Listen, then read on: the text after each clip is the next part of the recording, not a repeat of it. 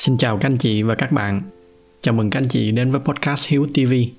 Trước khi bắt đầu, dành cho anh chị nào mới lần đầu đến podcast này thì đây là nơi mà tôi chia sẻ về chủ yếu hai mảng nội dung chính. Đó là các cái kỹ năng quản lý tài chính cá nhân và thứ hai là những cái kinh nghiệm sống mà tôi đã tích lũy được.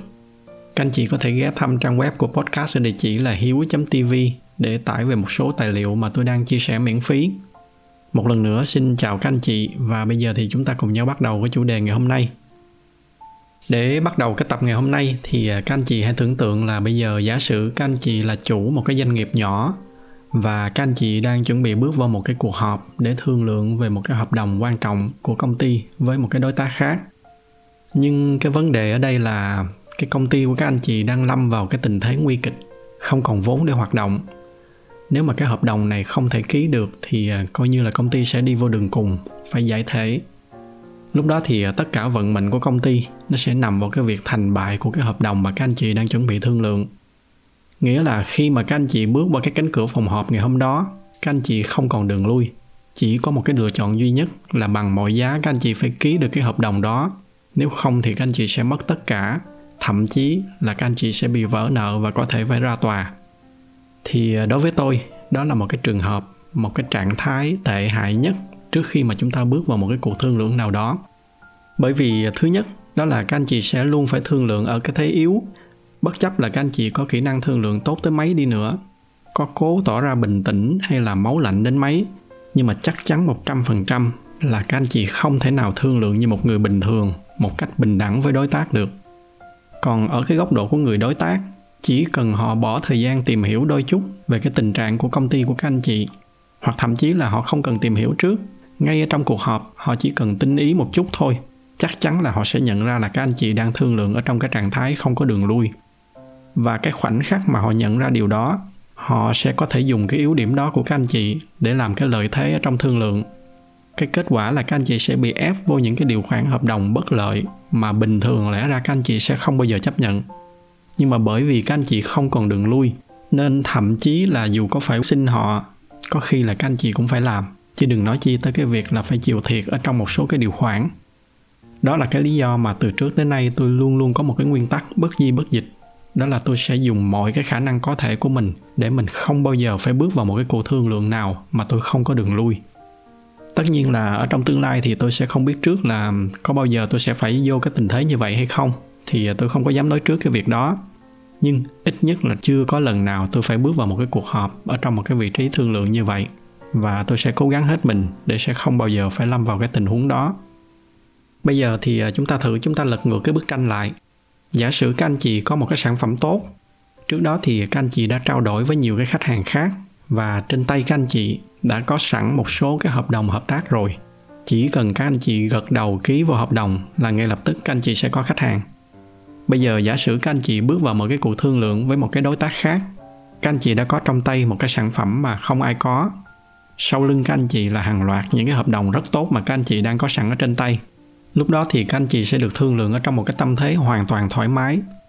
Anh mà chào mời giá tốt hơn những cái giá mà tôi đang có thì tôi cân nhắc. Còn không thì tôi vẫn đang có hàng chục công ty khác đang sẵn sàng ký hợp đồng với tôi. Thì khi đó các anh chị sẽ có một cái quyền mạnh nhất ở trên cái bàn thương lượng, đó là cái quyền đứng dậy bỏ về.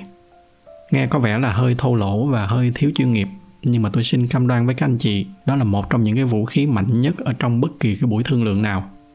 Kể cả khi mà các anh chị không dùng tới cái vũ khí đó, nhưng mà khi mà các anh chị có nó ở trong tay rồi, thì trong suốt cái quá trình thương lượng, bất kỳ cái chi tiết nào ở trong hợp đồng, các anh chị cũng sẽ luôn được trao đổi ở cái vị trí lợi thế hơn, hoặc ít nhất là ở một cái vị trí đôi bên cùng có lợi.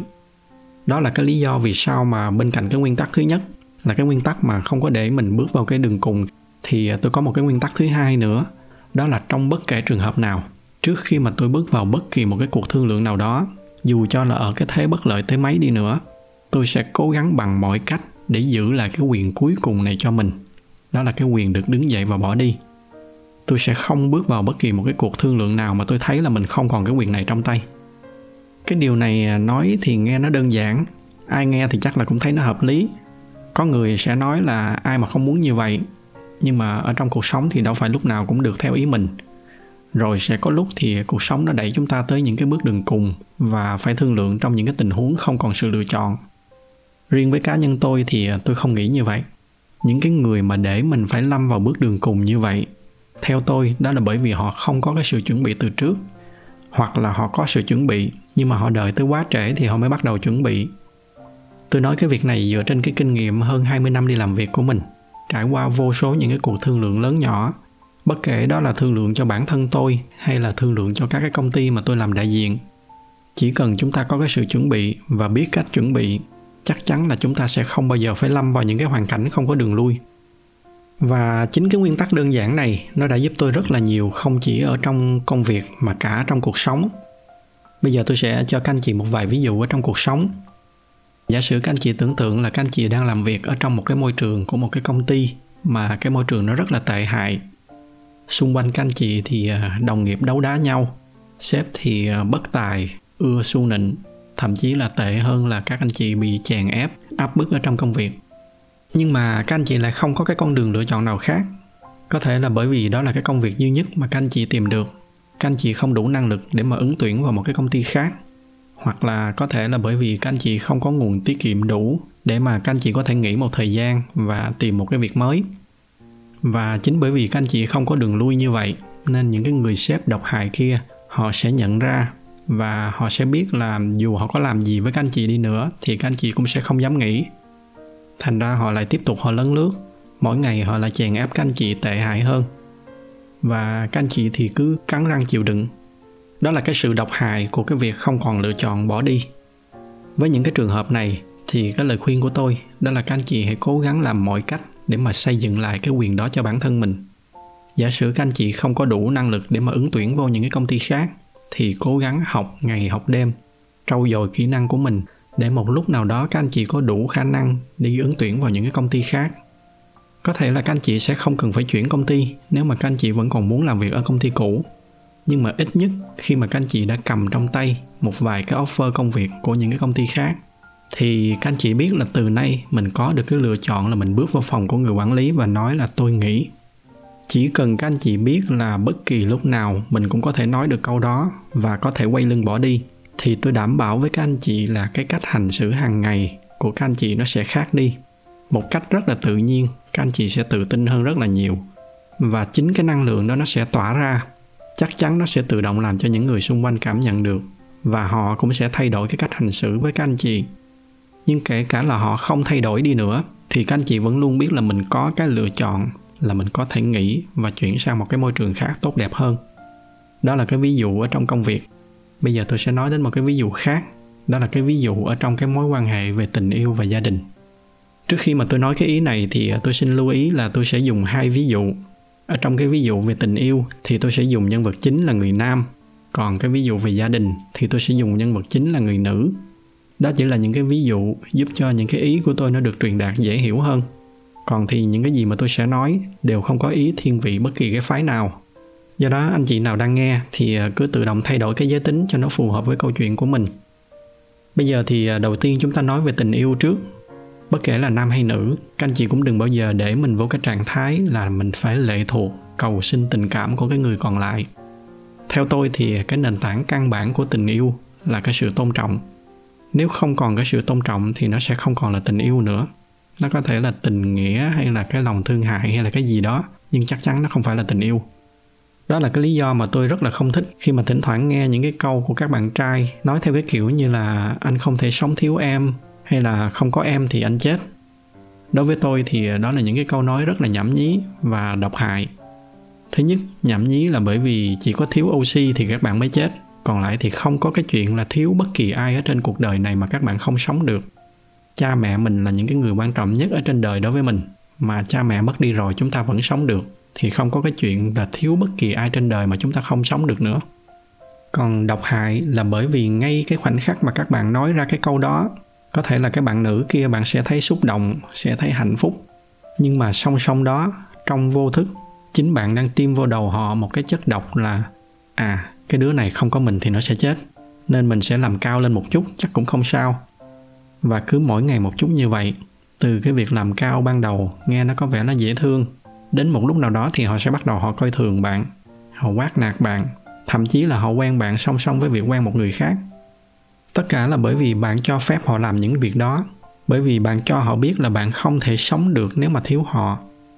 Và cái lúc này thì cái hành động mạnh mẽ và hiệu quả nhất, đó là các bạn hãy nhớ lại là các bạn vẫn còn oxy, các bạn vẫn có thể tiếp tục sống một cách thoải mái mà không cần người đó. Do đó các bạn hãy cứ đứng dậy và bỏ đi. Tôi đảm bảo với các bạn là hầu hết với những cái cô gái như vậy, ngay khi mà các bạn đứng dậy bỏ đi các cô đó cô sẽ chưng hửng và đa số sẽ kiếm cớ để mà chạy theo chèo kéo các bạn. Nhưng mà các bạn hãy nhớ là trừ những cái trường hợp thật đặc biệt, còn lại một khi đã đi thì đi luôn. Đừng có tiếc gì những cái mối quan hệ độc hại kiểu đó, để dành thời gian và tâm trí của mình cho những người xứng đáng hơn. Đó là trong tình yêu. Bây giờ chúng ta nói sang cái bức tranh quan trọng hơn, đó là bức tranh gia đình. Trong cái ví dụ này thì à, tôi sẽ lấy cái nhân vật chính là người phụ nữ, bởi vì trường hợp này thường xảy ra với người phụ nữ nhiều hơn nhưng nếu có ai là phái nam và rơi vào cái trường hợp này, thì các anh chị cứ tự thay mình vào cái vị trí nhân vật chính. Người phụ nữ việt nam mình có một cái suy nghĩ rất là đáng quý, nhưng mà cũng rất là tai hại. Đó là cái truyền thống từ xa xưa, xuất giá tòng phu phu tử tòng tử. Một khi mà đã lập gia đình, thì người chồng là tất cả những gì mà họ có.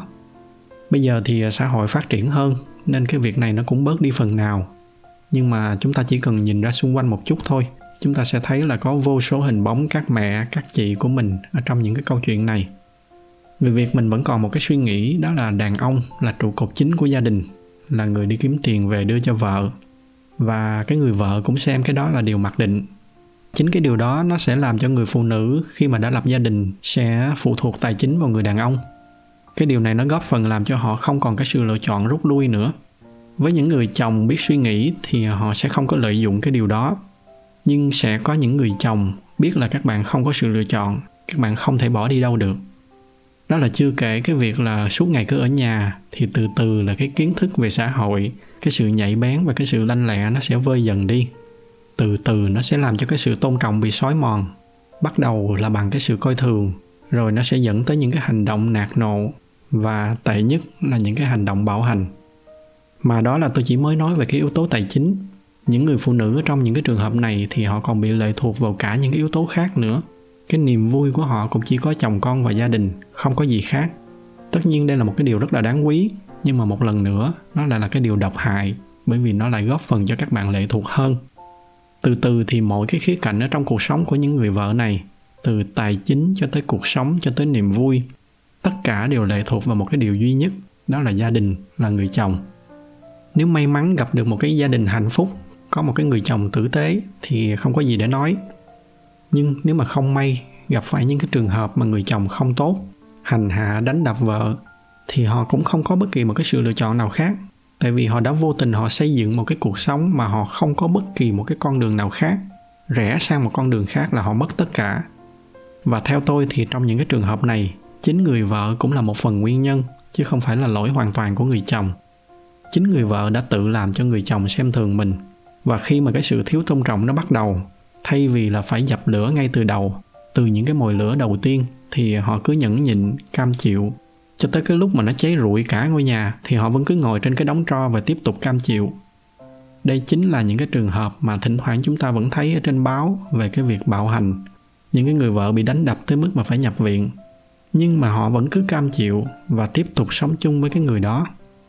Đó cũng là cái lý do mà với những người thân xung quanh mình thì à, tôi luôn luôn cổ vũ họ là dù có lấy chồng chồng có điều kiện tới mấy thì vẫn phải tiếp tục đi làm.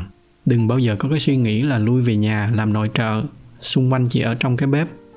Đi ra ngoài, làm ít, làm nhiều gì không cần biết. Nhưng mà phải có được cái sự chủ động về tài chính và chủ động ở trong niềm vui và cuộc sống của mình. Khi đó thì không chỉ là họ giữ được cái sự năng động, cái sự tự chủ, mà quan trọng là họ giữ được cái quyền mà họ có thể bỏ đi và chính cái quyền có thể bỏ đi này, nó sẽ là là một cái điều rất là quan trọng để giúp cho họ giữ được gia đình của mình. Cái người chồng khi đó họ biết là nếu mà họ có cư xử thiếu tôn trọng thì họ có thể mất người vợ. Và từ đó họ sẽ cân nhắc hơn ở trong cái hành động và cái lời ăn tiếng nói của mình. Từ đó nó sẽ duy trì được cái sự tôn trọng lẫn nhau. Và cái bức tranh này nó ngược hoàn toàn với cái bức tranh mà chúng ta vừa nói lúc nãy. Ở trên website hiếu.tv tôi có xây dựng một cái cộng đồng dành cho học viên gần đây thì à, tôi có trả lời một cái câu hỏi của một bạn nữ. Bạn và cái người hôn phu bắt đầu dọn về ở chung và đang không biết là nên quản lý cái vấn đề tài chính như thế nào. Thì à, tôi đã hướng dẫn cho bạn cái cách để mà set up một cái tài khoản chung để dùng cho gia đình. Còn lại những cái khoản khác thì mỗi người vẫn chủ động quản lý cái tài chính riêng của mình. Cái cách setup này nó cũng trên tinh thần là mỗi người tự chủ ở trong cuộc sống. Cái việc này thoạt nghe nó có vẻ hơi lạ với cái suy nghĩ của người á đông của mình tuy nhiên, qua cái bài nói chuyện ngày hôm nay, hy vọng là các anh chị đã thấy được là chính cái việc đó, chính cái việc có được cái sự tự chủ, có cái sự chuẩn bị cho bản thân mình, có cho mình cái lựa chọn là có thể dừng lại và bỏ đi. Cái điều này thoạt nghe nó có vẻ hơi tiêu cực, nhưng tôi tin chính nó lại là cái cách để mà giữ hạnh phúc cho gia đình. Và như tôi đã nói, có cho mình cái sự lựa chọn không có nghĩa là đụng chuyện gì, dù lớn dù nhỏ thì cũng xách vali bỏ đi tôi biết là nghe xong cái tập ngày hôm nay sẽ có một số người nói là nếu mà cứ có chuyện gì thì cứ sách gói bỏ đi thì còn gì là gia đình nữa. Nhưng mà nếu mà các anh chị suy nghĩ theo hướng như vậy là các anh chị đang không hiểu được những cái ý chính mà tôi muốn truyền tải. Thứ nhất, đó là tôi không hề nói theo cái hướng là chuẩn bị cho mình đường lui, để cứ mỗi khi có chuyện là bỏ đi. Thật ra tôi lại là người rất là không thích cái kiểu như vậy. Cái ý chính mà tôi muốn nói đó là khi mà cả hai đều biết là nếu mà mình cư xử quá đáng thì người kia họ có đủ năng lực và họ có quyền để bỏ đi. Nó sẽ làm cho họ suy nghĩ kỹ hơn trước khi mà làm một cái điều gì đó, và chính nó sẽ là cái nền tảng cho sự tôn trọng lẫn nhau. Và như tôi đã nói từ đầu, sự tôn trọng chính là nền tảng của tình yêu. Cái khía cạnh thứ hai là về cái việc bỏ đi. Khi mà gia đình nó đã tới một cái mức độc hại rồi, kể cả các anh chị có cắn răng ở lại, thì các anh chị cũng chỉ giữ lại được cái vỏ nhìn cho nó giống gia đình thôi, chứ lúc đó nó không còn là gia đình nữa lúc đó thì các anh chị có giữ được cái hình thức giả tạo đó, thì các anh chị đang sống là vì cái sự dị nghị của người khác, chứ không còn đang sống vì cái hạnh phúc gia đình của chính mình nữa. Anyway thì dù sao, với những cái chủ đề mà nó hơi khác với cái suy nghĩ của đại đa số như vậy, thì tôi cũng không kỳ vọng là mọi người sẽ có cùng suy nghĩ với tôi. Tuy nhiên, như tất cả những cái tập podcast trước giờ tôi thường nói, đó là các anh chị hãy tiếp nhận những cái chia sẻ của tôi ở cái góc độ là để biết thêm có những cái góc nhìn khác lạ nếu thấy đúng thì các anh chị nghe. Nếu thấy không đúng hoặc là nếu thấy khó chịu thì các anh chị cứ tắt và đi xem cái khác. Riêng với tôi thì tôi không có thời gian và cũng không có nhu cầu để mà tranh luận với những cái quan điểm khác. Do đó với những cái comment có cái mục đích tranh luận thì tôi xin phép miễn tiếp nhận. Qua những cái chia sẻ của tôi ngày hôm nay, hy vọng là tôi đã giúp cho các anh chị thấy được cái tầm quan trọng của cái việc bỏ đi. Một cái việc tưởng chừng nghe tiêu cực, nhưng mà thật sự thì nó lại là một cái công cụ rất là mạnh để mà giúp cho chúng ta rất là nhiều ở trong cuộc sống, từ kinh doanh cho tới công việc, cho tới cả cái khía cạnh về tình yêu và gia đình. Tôi thì xưa nay tôi luôn cổ vũ cho cái việc là làm gì cũng phải cố gắng làm cho hết mình. Nhưng mà đôi khi sẽ có những cái trường hợp chúng ta phải biết cách để mà quay lưng bỏ đi. Nó sẽ gửi đi một cái tín hiệu cho xung quanh về cái giá trị của các anh chị. Tôi xin kết lại cái bài nói chuyện ngày hôm nay với một cái câu nói mà tôi nghĩ rất là đúng. Tạm dịch cái câu nói này sang tiếng việt, đó là người ta sẽ cư xử với bạn đúng theo cái mức mà bạn cho phép người ta cư xử. Thì à, tôi xin chúc cho các anh chị đang theo dõi cái podcast ngày hôm nay sẽ luôn được tôn trọng và cư xử ở cái mức cao nhất. Và cái điều đó, nó sẽ bắt đầu bằng cái việc là chúng ta tôn trọng bản thân mình tới mức nào. Khi mà có ai đó không tôn trọng mình, thì hãy nhớ là mình luôn luôn có một cái vũ khí sau cùng, đó là dừng lại và bỏ đi. Nếu thấy những cái nội dung này là hữu ích thì à, nhờ các anh chị chia sẻ thêm cho bạn bè và người thân của mình ngoài ra thì à, như thường lệ, bởi vì cái giải thuật của youtube, họ ưu tiên cho những video có nhiều like. Nên nếu mà thích cái video này thì nhờ các anh chị bấm thêm vào cái nút like để giúp cho podcast của chúng ta có nhiều người biết hơn nữa. Xin cảm ơn sự theo dõi của các anh chị và chúc các anh chị có một buổi tối cuối tuần vui vẻ bên người thân và gia đình.